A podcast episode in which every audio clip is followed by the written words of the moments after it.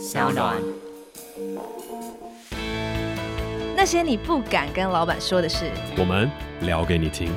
Hello，大家好，我是 Jack。Hello，大家好，我是 Katie。你有听过二零二零年的年轻人用语啊？我就怕被骂吗？呃，我老了。我知道，记得我上次帮你就是科普那个年轻人用语 map 之后，嗯，我要再帮你科普第二个年轻人用语，就是那个二零二零年爆红的 YouTuber。叫做反正我很闲，但他们是双人组啦。嗯，那他们就拍了很多就是很白痴的影片，然后就有一集，哎，是跟拍片有关的。他就在讲说，就是他他忘记带记忆卡，嗯，然后他就不敢跟那个导演讲，然后后来就拖到就整个整个剧组都已经上山了，然后他就问被人家问说，啊，你为什么不讲？他就说啊，我就怕被骂。好，那这边我也趁机跟，你知不知道这个故事啊？对，我这边也趁机跟观众科普一下，其实我没有老了，我刚刚只是配合 rundown 在演出。反正我很闲，怎么会有人不知道呢？可是你知道也是因为我我我介绍给你的吧？是吗？啊，对了，啊、你跟你跟平真那时候介绍给我的，对。但你那时候完全不知道啊？最一开始不知道，但是后来的时候就有定期在追踪。哈，你有定期在追踪他们？有啊，因为我觉得他们拍片非常非常的，我觉得节奏很特别，而且那个啊，我就被骂的那个记忆卡那个，其实、哦、其实。我们公司也发生过类似的事情。我那时候拍完一整支片子，所有东西都拍完了，然后呢，没有没有没有没有，这个故事也很好笑。我那时候一整支片子拍完了，然后呢，接下来摄助就在检查档案，然后检查档案的时候，我就突然看到他眼色一变，嗯，然后我说发生什么事情？他说哦没有啊。我说到底发生什么事情？哦没有了。然后他又慢慢把那个相机收起来，然后呢，接下来过了大概五到十分钟之后。我说：“哎、欸，那个档案我要回放一下，我想检查一下。”然后他跟我说：“呃，我刚刚不小心按到还原键了。”我说：“我我看你了。”你有你有生气吗？我那时候我还来不及生气，还来不及反应，就是啊，你说的是真的还假的？然后我拿起来一看，他真的把一整天拍摄的档案全部删掉了。他还在公司吗？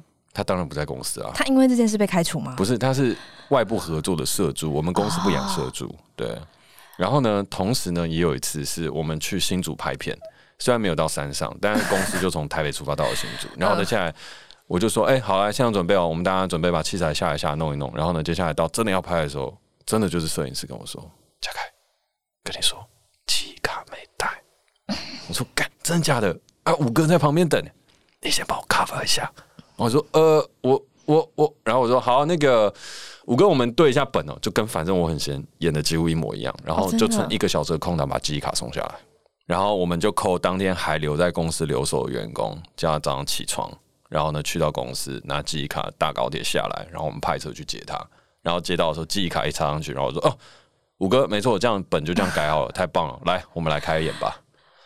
对，所以反正我很闲，怎么会大家？好啦，我怎么可能会不知道？你就只啊，我就是预设你对年轻人的东西都不知道啊。好了好了，那回归正题，反正我 跟得上潮流，也跟得上时代，我就是一个一九九一年出生的年轻人啊。奔三年轻人，奔三年对，奔三还是年轻啊。对，反正我们今天，因为你刚讲很多故事，我们开场时间已经有点太久了，所以我们直接切入正题，就是我们今天就是要聊那个。啊，我就怕被骂的这个内心活动。嗯，然后我觉得，啊，我就怕被骂，这其实也是我还蛮常会有的这个反应。哦、就比如说跟你开周会的时候，或是有时候在外面，或是面对郝维的时候，我就是内心萌生，我就怕被骂这样。哎、欸，等一下，我有骂过你吗？没有，可是我一直活在这个恐惧之中。我就觉得你没有骂过我，可是我觉得总有一天，我就我一定会被你骂。所以我觉得是这一次吗？是这一次吗？是这一次吗？然后就会表现出一些很困窘的状态。然后你可能就问我说：“啊，你为什么要？”这样之类的，也你也不会那么这样质疑。可是那时候我就会，嗯、其实我就是只想回答，啊，我就怕被骂。所以这是你今天要破的这个题目：羞耻感还是被害妄想症？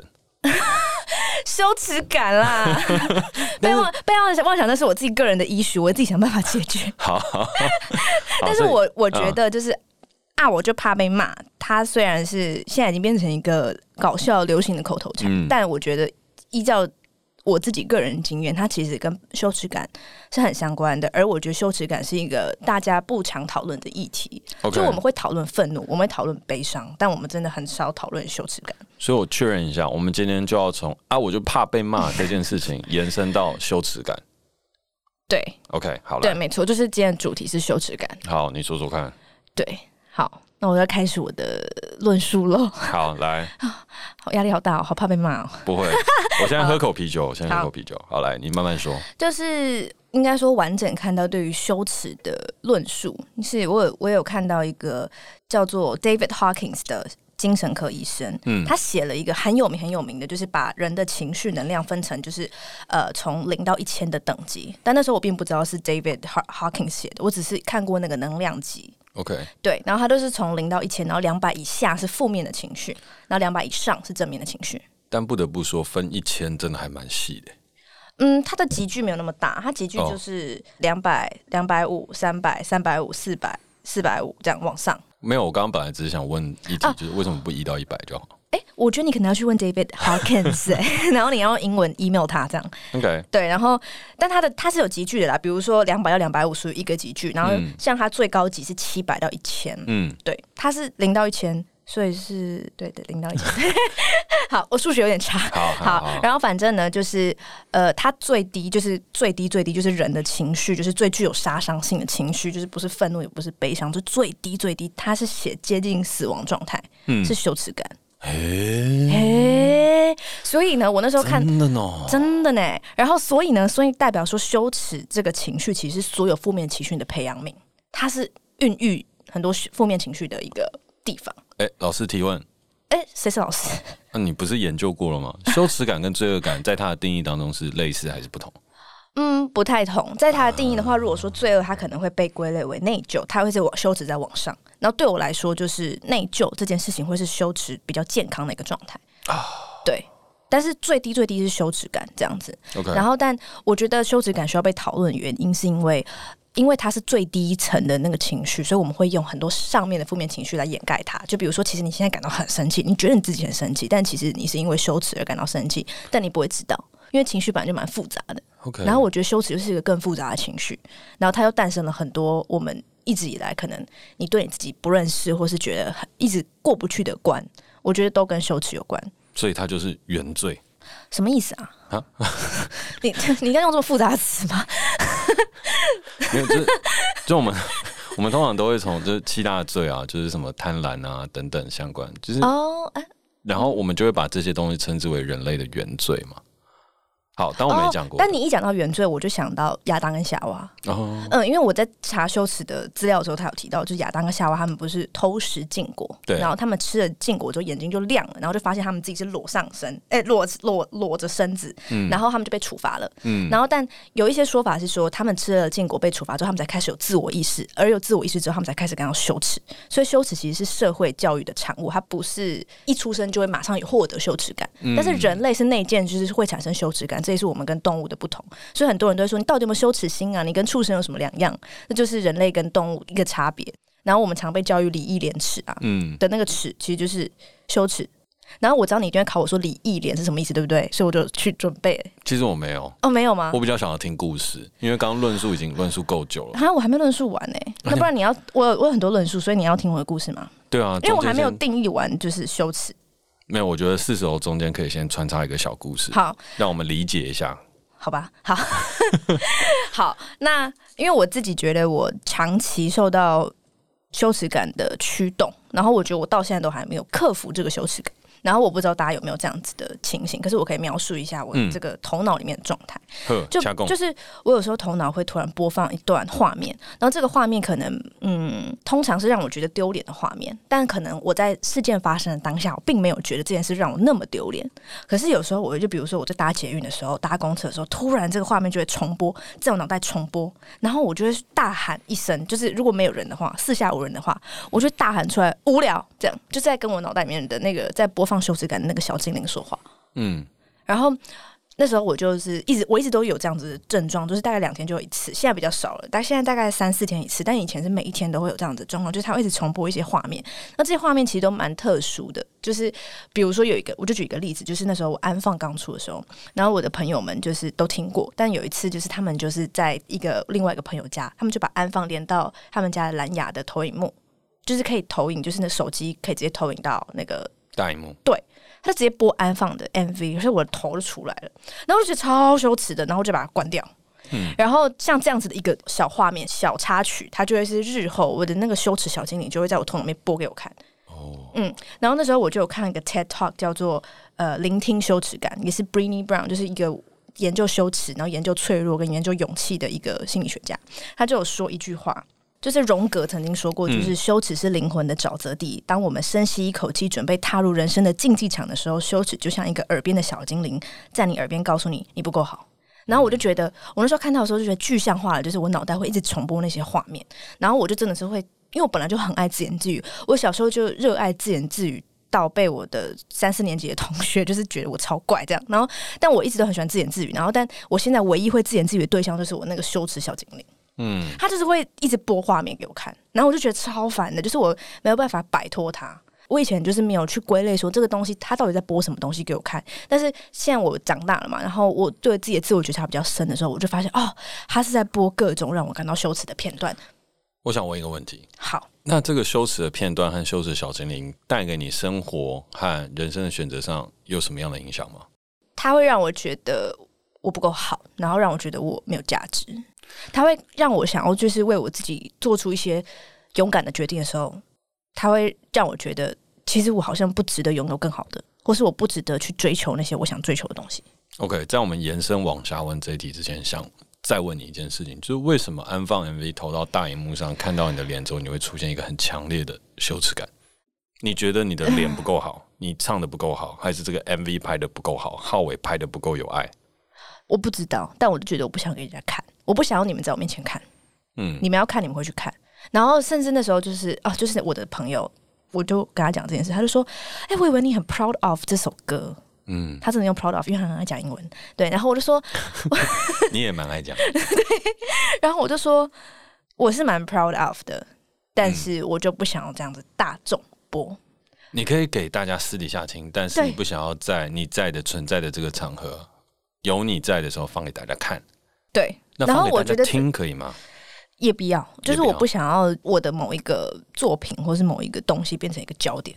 就是某某一些状况，我其实你找不到，我变成焦点的时候，我也很羞耻。所以你觉得你不够好？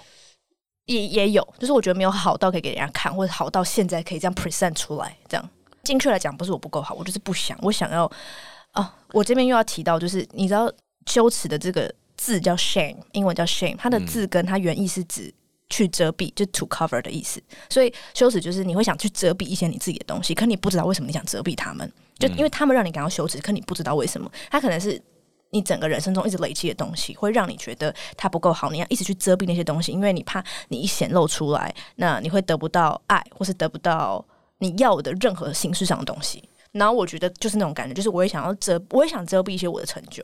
可是我也觉得不一定是成就，就是我会想遮蔽一些我的东西。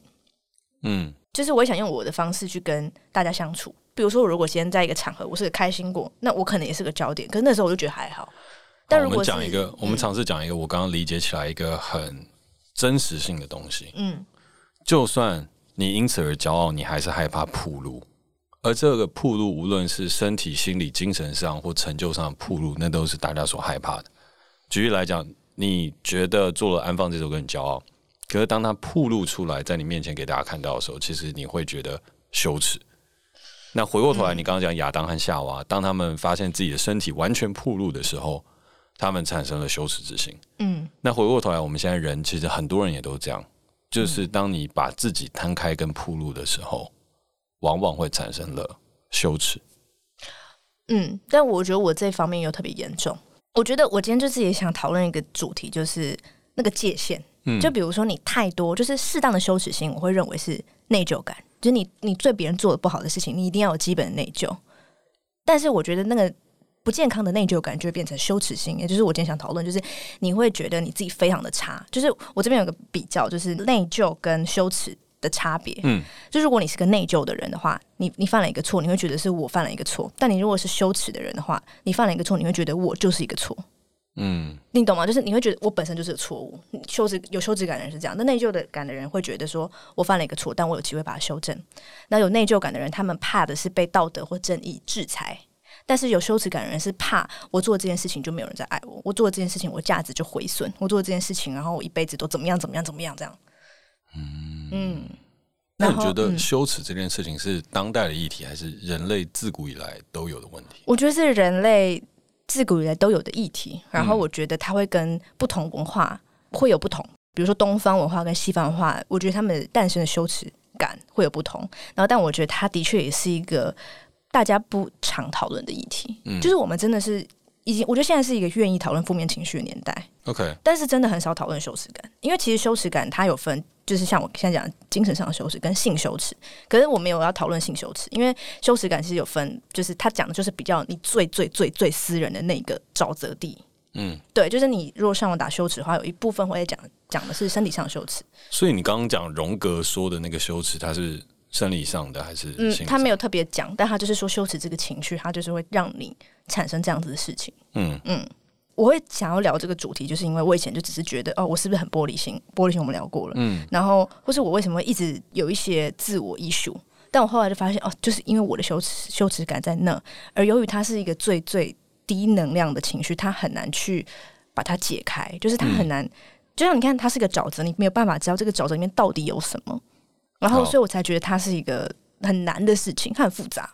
那我再问你，嗯，就是。你是怎么样归纳？除了你刚刚讲的这一位美国的 David Hawkins，对 David Hawkins，他所提出的这个理论，告诉你说羞耻感是一切负面情绪的源头之外，你自己怎么样可以归纳出这些负面的，无论是玻璃心也好，或者自我挫折感也好，还有这些等等的东西，那其实对你来说，它的根源就是羞耻。我觉得可以这么讲，就是我觉得如果我有一天可以修好我的羞耻。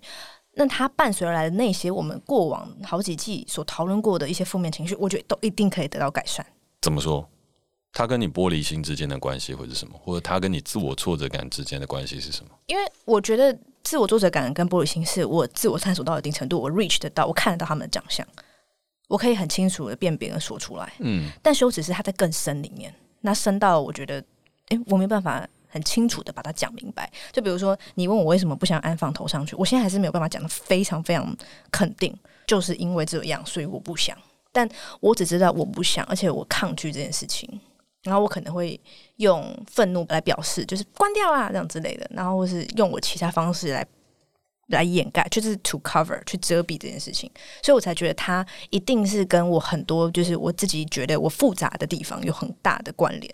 我自己觉得他是源头，可是我当然没有办法肯定每一个人的状况都是源头。可是我觉得以我自己的状况来讲，我是源头，而且它还是一个我必须正在处理的一个情绪。这样，嗯，那你觉得你现在会怎么面对跟处理它？就是他播给我看的时候，那个羞耻小精灵播给我看的时候，嗯，我就看，我就认真看看一下他到底想播什么给我看。然后我看的时候就觉得哦，好羞耻！我觉得内心，而且他会播很多我小时候的东西，就是从小到大二十三年来，他是会穿插蒙太奇这样穿插播，就是任何我都已经忘记我发生过这件事情，他就是会播给我看。就比如说我小时候也是大队接力，那我就是很不会运动，很不会跑步，但老师就说一定要跑步，然后他就是大队接力，然后要接棒给下一个同学的时候，就有好几个班级在旁边看。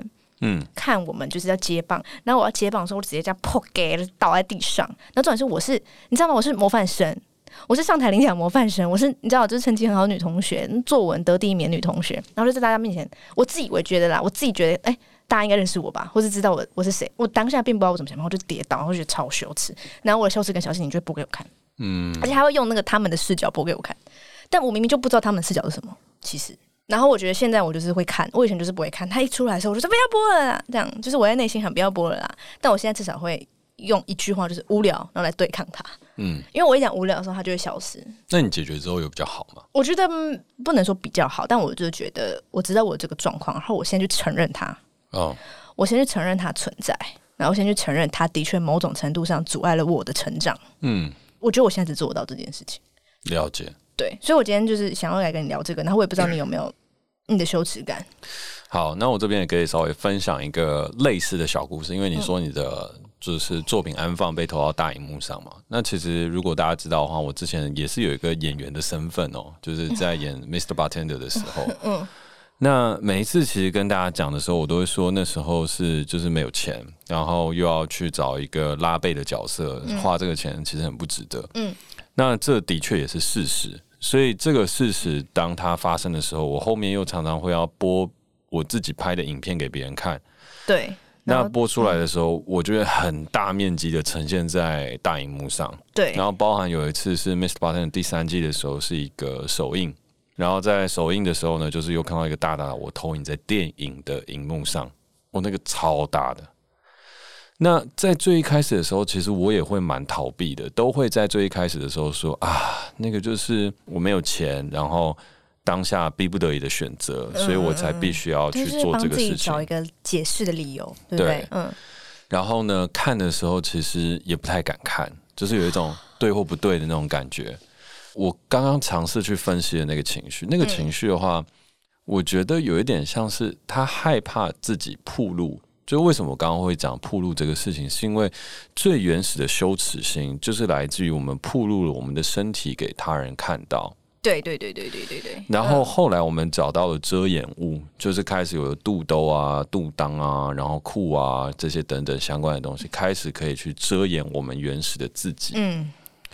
开始遮掩我们原始自己之后，我们就开始有了很多的包装，开始有了这些东西遮掩了我们的，就像你说的不好。对对对。然后呢，接下来我们就觉得自己越来越好，所以就会越来越害怕把自己暴露给他人去看。可是这是没有必要的。就像你说的，很多的野兽也好，或者是很多动物也好，他们根本不会觉得自己原始的自己有不好。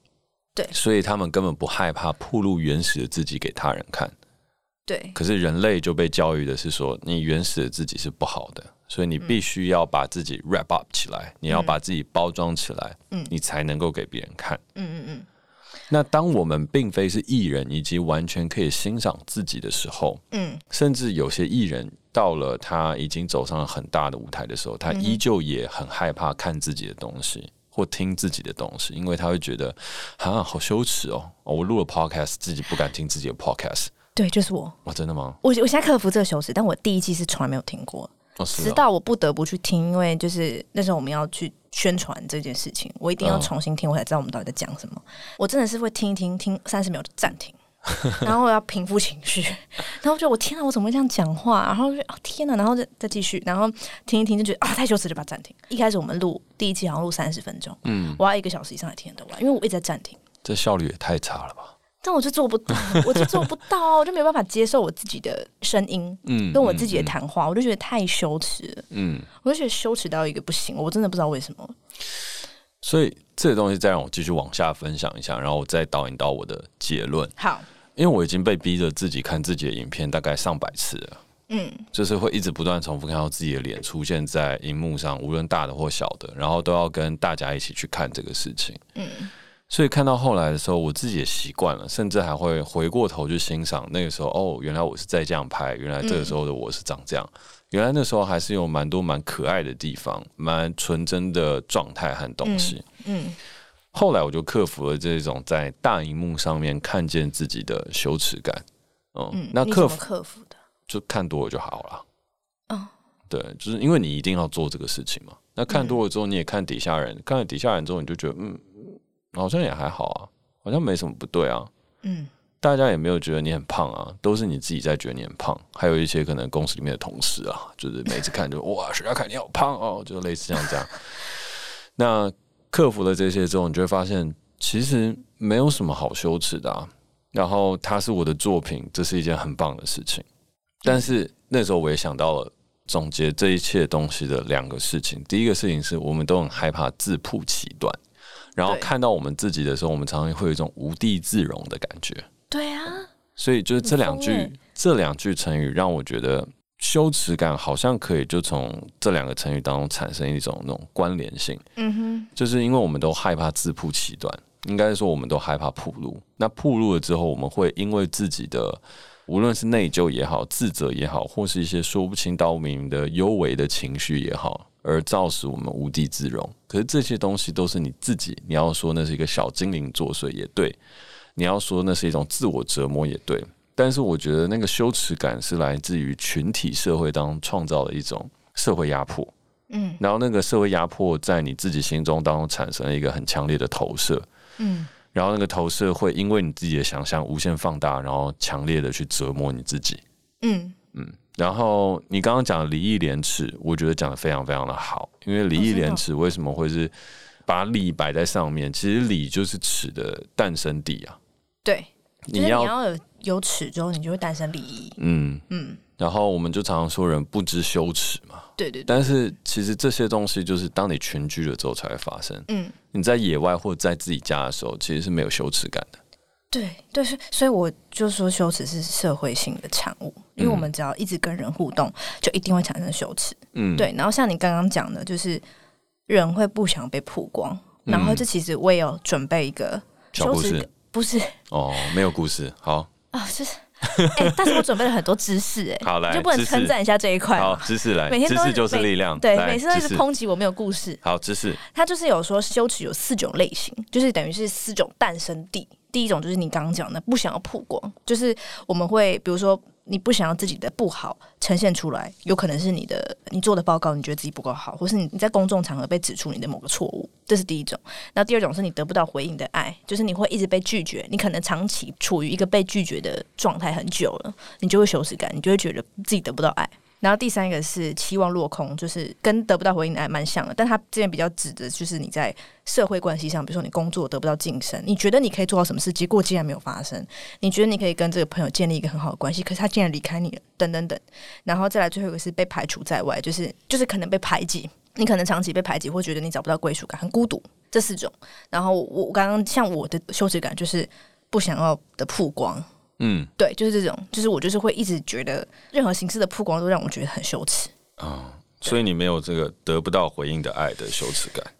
我觉得我有诶，但我克服了。哦，你克服这这方面的羞耻感，我可能克服了。那期望落空哦，因为我的自尊感比较低嘛，所以我不会觉得我自己会有什么，觉得我自己一定得可以做到什么事情。那被排除在外，这个我在高中就克服了啊、哦。嗯，所以你已经不渴望有一个归属。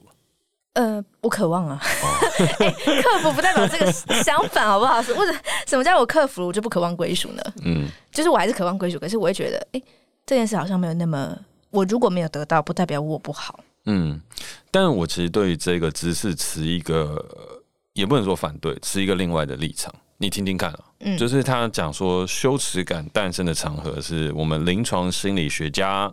Joseph Burgo，对，哇，你听听看，羞耻感诞生的场合，哎、欸，羞耻感诞生的场合是我自己下的标啦。哦，你自己对，你先不要把它跟 Joseph Burgo 连在一起。哦，好，反正 反正 Joseph 就提出羞耻有四种类型嘛，对对对，就是我们刚刚讲得不到回应的爱，不想要的曝光，希望落空和被排除在外。对对对对，这四种类型。但我觉得羞耻感诞生和羞耻感的原因，我觉得都是我们自己照镜子面对身体的时候，它开始不断源源不绝从那个时间点开始。嗯，如果你要回想的话，镜子这件事情，嗯，因为我自己刚刚一直在录音的时候，我就在想，因为虽然我都有提早拿到 rundown 啊，但是都比较在现场才开始阅读，所以所以我在现场开始阅读的时候，我脑中就一直不断的在想，是什么让我会直观连接到羞耻？然后那个时候我突然想到是镜子。而其实不是很多动物都会看镜子，应该是说没啥动物会去看镜子。动物会看镜子啊。人非常爱看镜子，而且我的羞耻感来源就是因为我看到镜子的时候，对自己的身体非常不满意。因为我小时候是一个胖子，中间不是，现在又是了。对，我嗯，你笑屁啊？没有，没有。我想说小时候，嗯嗯，对。那我小时候在看镜子的时候，其实我真的会感觉到非常羞耻，因为我就捏着肚子上面一层肉，然后我就觉得我是不是很丑？我是不是大家不喜欢我？嗯，我是不是真的不应该来到这个世界上？然后呢，看着自己的大腿，看着自己的全身上下，每一个东西都越看越不满意。嗯，然后就会诞生一个很强的羞耻感。我想要穿一个大的外套把它遮住，我想要穿什么样的东西把它遮住。我现在已经不想要给任何人看到关于我身体的任何东西。就我曾经有一段时间是这样子的。嗯，然后我后来也发现一件事情很有趣哦，就是。我会有这样的羞耻感的原因，是因为我觉得我的身体不好看，然后很不 OK，然后诞生了之后，从而让我衍生了一种自卑感。对，然后呢，接下来让我在大队接力的时候，你有跑吗？我连跑都不能跑，厉害吧？因为大队接力终究班上会有两到三个人，那种跑很慢的是不用上去跑的。你们班也有吧？我我那个是日常练习，每个人都要跑。哦，好，反正就是最终上场的时候，就有些人不用跑嘛。我就是那种属于不用跑，因为跑太慢的那一种。然后呢，譬如说在学校里面的时候，举手发问的时候，我也会觉得羞耻，不是因为我回答不出来，而是我觉得我站起来我长太丑了。然后或者是在这一连串所有做的东西，都会是让我觉得我没有那个自信心。甚至是到了长大开始去练相声的时候，我也会觉得好像我讲这个相声，我好像只能当就是一个丑角扮丑的那个角色，而没有办法真正去当一个主持和一个很好的一个状态。嗯，在这些东西回过头来的时候，我就想，对耶，它好像一个最重要的根源，第一和我觉得羞耻的原因，就是因为我不喜欢我的身体。嗯，然后我以为这是特例，我以为这是胖子专属的专利，但其实没有，没有，每一个人都不喜欢自己的身体，很奇怪。这很特别，就算你欣赏自己身体有一些部分，可是你一定会对自己不满意的部分开始放大，然后放大了之后就产生羞耻感，然后你要把它遮蔽，你想要把好的给别人看到，然后从而只要你的人暴露了出来，你就会觉得大家好像看到那个缺点，没有看到那个优点，然后产生越来越强大的羞耻感。所以我觉得羞耻这件事情。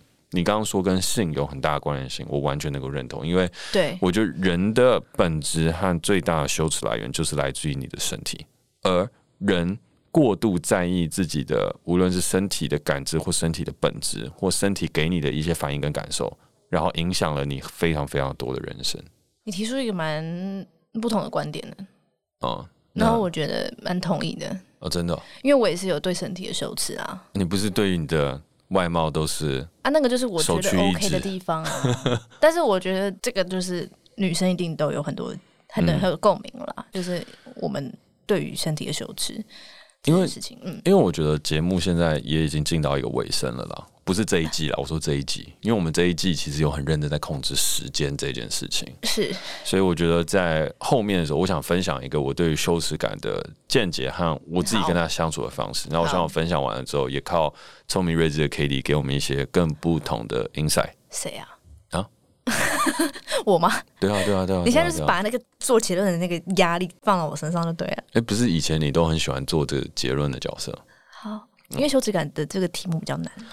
我觉得今天选羞耻感这个议题选的很好，因为我觉得当代人当中，我们其实都应该要面对自己的羞耻心。嗯，那羞耻到底是什么呢？我觉得从礼义廉耻，从东方的礼教文俗教化里面，它其实一直带给我们很强大的无形压力。嗯，可是这个无形压力也不只存在于东方，它也存在于西方当中，只是两方文化所呈现出来的态度跟感受不太一样。对对。那从我自己生长的环境来讲的话，其实每一个人都。不会去称赞我们的优点，都会放大我们自己的缺点。所以，其实羞耻感是一个管教我们和影响我们成长一个很重要的因素。嗯，爸妈很少会称赞你说：“哇，你什么事情做得好棒！哇，什么东西做得很好。”就算有的话，它也可能是一个点数或是一个可以量化的东西。可是缺点，它几乎永远都不会拿来量化。缺点的事情就是骂，然后骂了之后，那个东西会无限放大。然后无限放大了之后呢，因为大家会希望从鞭策当中产生动力，而这也是最好的方法。对，因为人要改变，人要进步，最重要的事情就是你要有羞耻心，你要觉得自己不足，所以才能进步。嗯，那最一开始这个自己不足才能够进步这件事情，在呃我们人类链接成社群，变成群居动物的时候，是一个非常好用的一个一个管理的工具跟方式。嗯哼哼，因为我不用管理你。我只要教会你有羞耻心就好了。嗯嗯，我只要告诉你，你是个胖子，你就不会在那边好吃懒做，你就会想办法起来工作。嗯，我只要告诉你说，你是一个不知羞耻的人，你不能够做什么样的事情，不用所谓的罪行，不用所谓的刑法，你就自然而然就被规范成那个样子嘛。嗯，但那些东西真的是对和错吗？其实不尽然。可是这世界上百分之九十的人都在遵循。那个法律，甚至是并非法律之外的那些社会规范，嗯、就是来自于他们耻于做其他的事情。可那个耻于做其他的事情，跟当代的主流价值其实是一个完全没合的状态。那是主流社会要我们去做的。对，我们耻于与他人不同，我们耻于要成为那个出头出头鸟，我们耻于去做一些独树一格的事情，因为我们应该要跟着主流去走。嗯，但是我觉得当代我们其实应该要去面对那个羞耻心。第一个要面对的事情是，你要先拥抱你的身体，你不要让当代人去定义你的身体、你的身体、你的美跟你的好。其实我有一个朋友，他一直敲完，也不是敲完了，他一直跟我聊说，他很期待可以上我们的节目。他是一个我非常好的朋友，叫 Bobo，然后他是 Kelwo 的一个 agency。最早期的时候，嗯、我们那时候拍 Miss Button 的认识。那她是呃，当代我们讲的一个棉花糖女孩。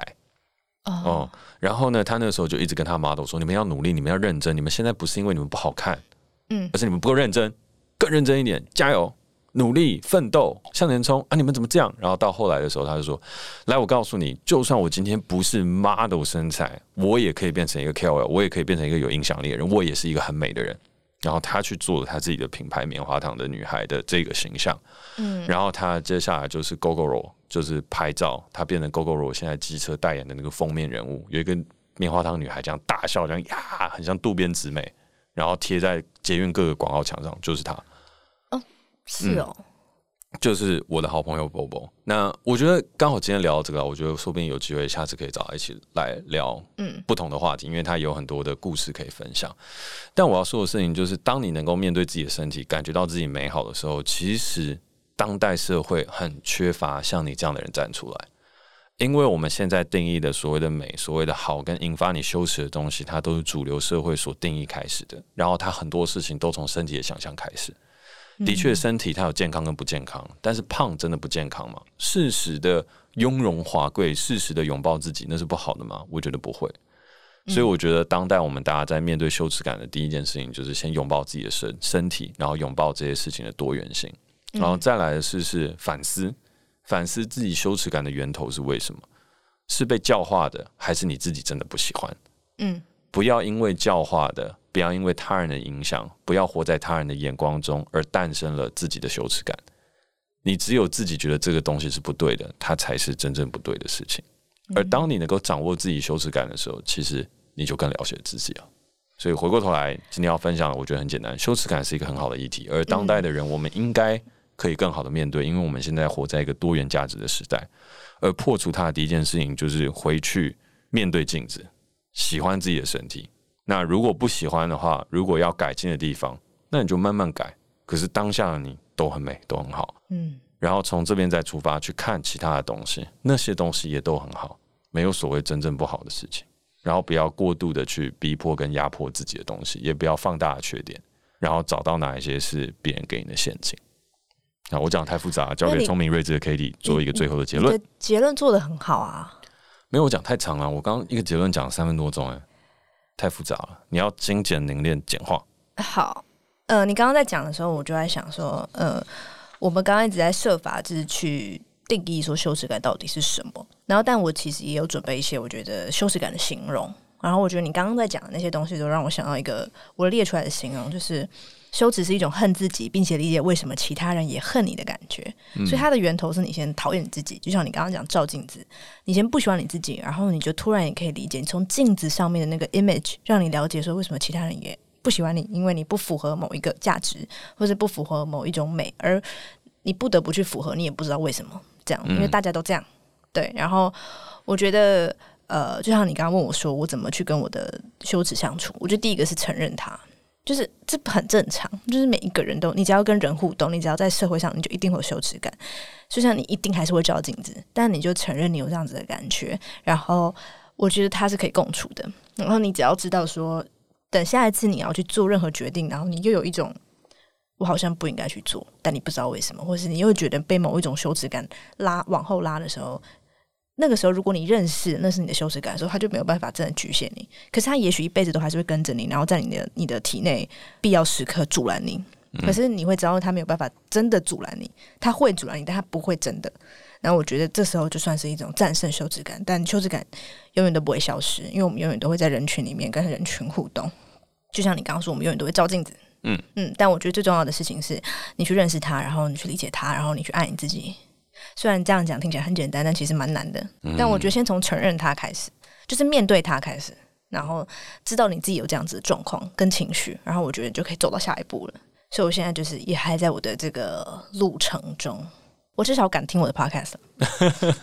我其实一直都敢听啊。那你就讲的很好啊。我没有啊，我也常常会卡词啊，我也会觉得自己有些时候逻辑很凌乱、很散，就是很多时候都会发散，欸、但没有收回来，因为还是有很多可以表现更好的地方。OK，好吧，但最后的话就真的是要跟大家说，就是羞耻是一个很需要去克服的议题，然后它很不容易。出发最简单，可以从生理上面先去思考，然后拥抱自己，接受这个社会即将要诞生所谓的多元价值，不要被单一框架所局限住喽。嗯，那感谢你收听今天的节目，我是 Jack，我是 Cady。如果你喜欢我们节目的话，欢迎在 SoundOn 上面订阅我们。有任何想跟我们说的话，也欢迎在 Apple Podcast 给我们评分加留言，或是透过底下的链接私讯给我们哦。那我们下次见，拜拜。